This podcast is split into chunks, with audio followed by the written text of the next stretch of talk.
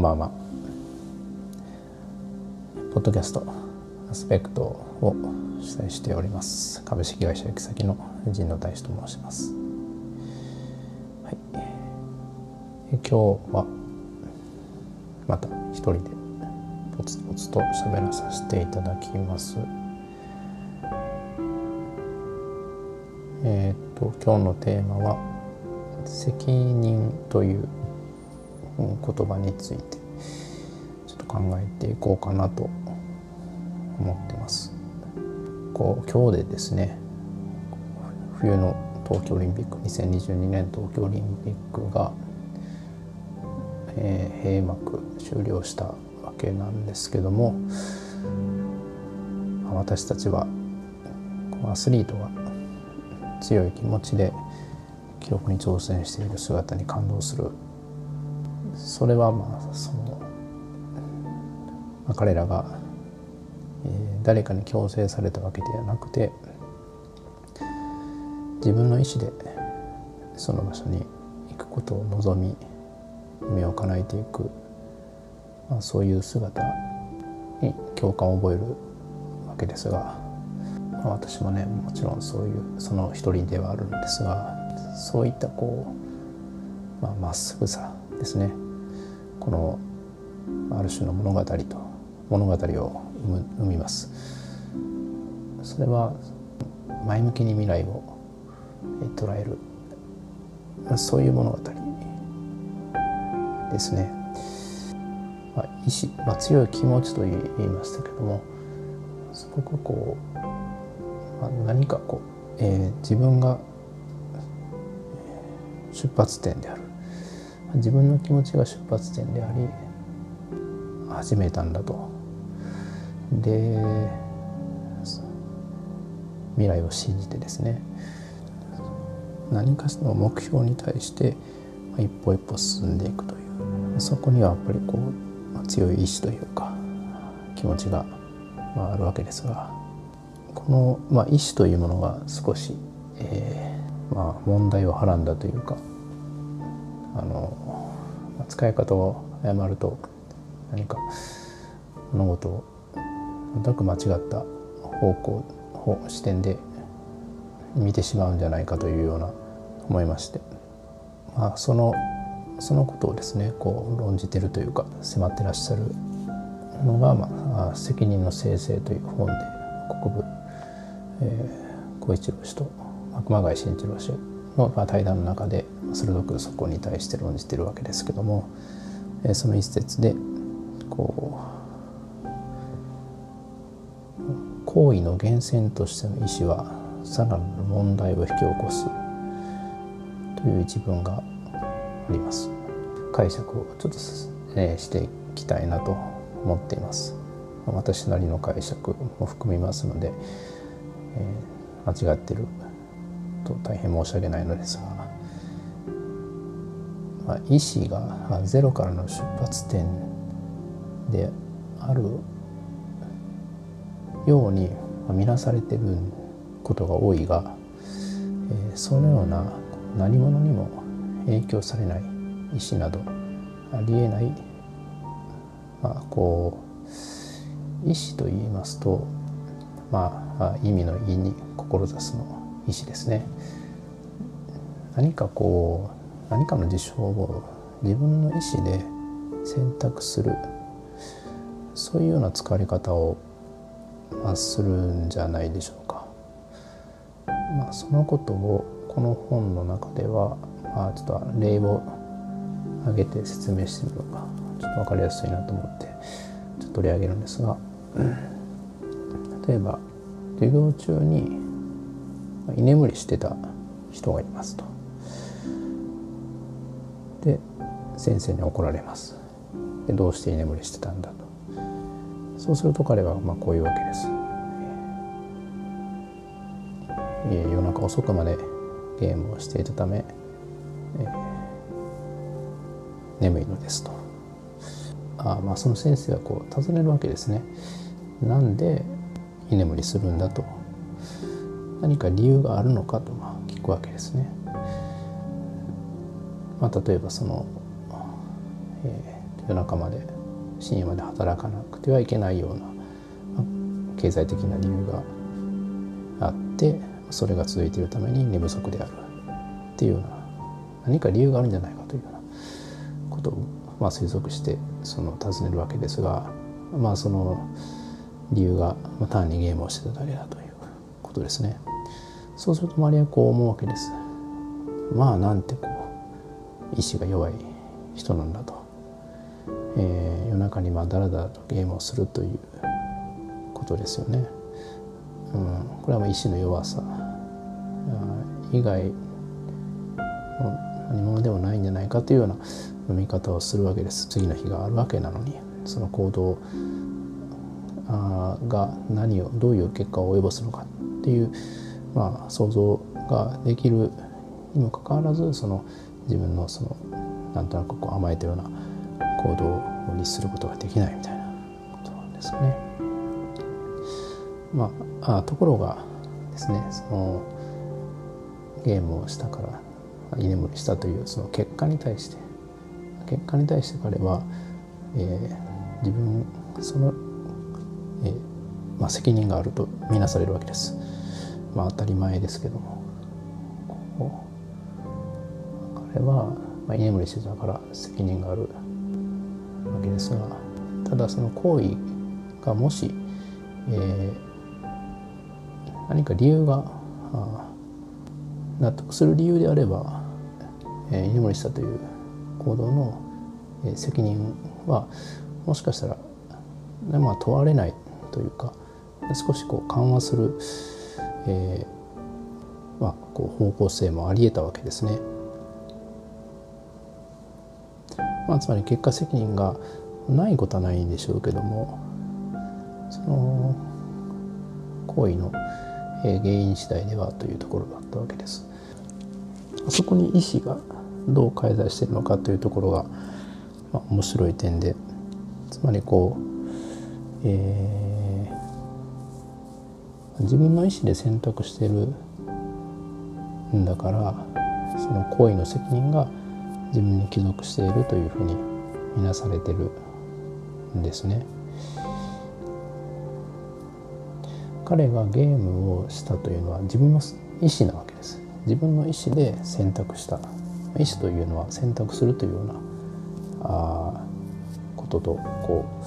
う結びつく結びついていくわけですがつまりこう強い気持ち強いその意思ですねまあ、うん、選択強強い気持ちで選択したわけですよそのゲームをするということ。でもなんかちょっと変だよねというふうに考えたわけですねこの本の中では。えー、つまりこうゲームをするというのが、まあ、意志の弱い人間が、まあ、するわけですね。えー、なのにこう、えー、ゲームをするという意志がその人にあったから良くないんだというような、まあ、捉えられ方をするというそれがなんか変な感じがするその責任という部分とこの、まあ、意思というものが、えー、こう結びついていることで、えー、起こりうる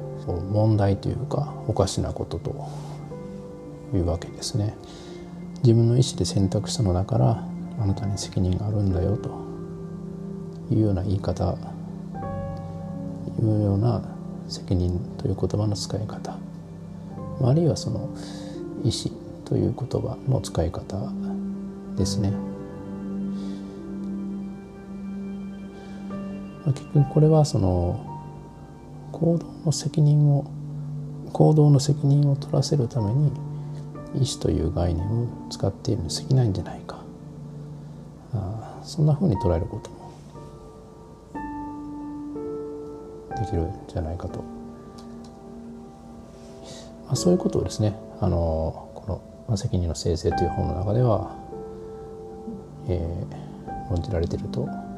考えます。ちょっと解釈が間違ってたら申し訳ございません。まあ、これで、まあ、最初のオリンピックの話にちょっと戻るんですけどもこう、まあ、ロシアのですね、えー、15歳のワレイワ選手がこうドーピングを使ったその、まあ、結果反応結果が出たということで、まあ、仮にメダルを取ったとしてもそれは保留されると、まあ、いうようなことになったわけですね。で、まあ、結果的にはあまあ本人は、まあ、こう、まあ、出場出場を、まあ、強行したわけですが、えー、まあもちろんパフォーマンスを、まあ、まるで発揮できない、えー、ことになってしまったということで非常に世間からいろいろとねまあマッチングかわいそうだやったりとか大人は何してんだみたいなことで、まあ、非常にこうバッシングを受けたわけですがまあこれもなかなかさっきの話と似てるなと思うんです。まあ、その、まあ、行為に対する責任論みたいなものが、うん、とてもこう起こっているんじゃないかということですね。まあ、当然こうドーピングという結果は結果で粛々と受け止めるのがまあルールではあると思います。えー、まあそれに対してそのなんだろうまあ誰の責任だとこれはいうような論調がまあありますよね。えー、まあこう悪い大人が裏で、えー、画策したんだろうと、まあ、国ぐるみなんじゃないのかとか、まあ、いろいろと言うわけですけども、まあ、これこそですね誰かが、えー、強い意志で不正行為を行ったのだから責任を取るべきというような論調なのかなと。まあ、ところがですねそのまあ私はまあこう思うんですけども、えーまあ、ドーピング禁止薬物というものは、えーと、扱う必要がないわけですよね強い選手であれば。まあ、つまり、まあ、そのマリア選手ほどのの選手であれば、まあ、無論使う必要がないわけじゃないですか。まあ、なのにまあそれを使用するということは結局その、まあ、自分とか、まあ、誰がねやったのか分かんないので、まあ、自分なのかその選手なのかを、まあ、信じられないというこの意志の弱さですね。意志の弱さから使用したのに、えー、その強い意志で使用したとみなされるというそういう変な感じが起きてて。だからそこに責任が結びついてというかよるわけです。まあ、その結果に対する、えー、まあ責任責任というか、まあ、結果に対してのうん、まあまあ、罰というものはですね、まあ、これはやはりルール上あルールに乗って粛々と処されるべきであると思いますがそれ以上でも、まあ、それ以下でもないと思いますね。えー、そこに誰が強い気持ちで介在したのかとかいうものが何かその責任的なものに結びついていくっていうようなことはそのあまりその本質的なものではないと思います。ゼロからスタートしたあものであるというような見なし方をする、え、責任であったり意思というものが表現しきれない、うん、部分に、えー、あまりこうスポットが当たらないようなことが起こったりもしくはその無用な責任論というか何かこう、えー、本質が見えない部分で問題が、えーと広がっていったり、えー、十分なこう議論がそのなされにくいというようなことが起こりうるんじゃないかなというような気もしますしももしかしたらまあオリンピックなのかなんていうのはそうかもしれないんですけども、まあ、その言葉の捉え方とか物事の捉え方っていうものが少しずれてて国同士で少しその捉え方に圧力が生まれ言葉の問題ですよね圧力が生まれ問題を見えにくくしてたりとか、え、議論がすれ違うようなことが起こりうる起こっているんじゃない起こっているのかもしれないとそんなふうに思いました。はい、では本日はここまでにいたします。ありがとうございました。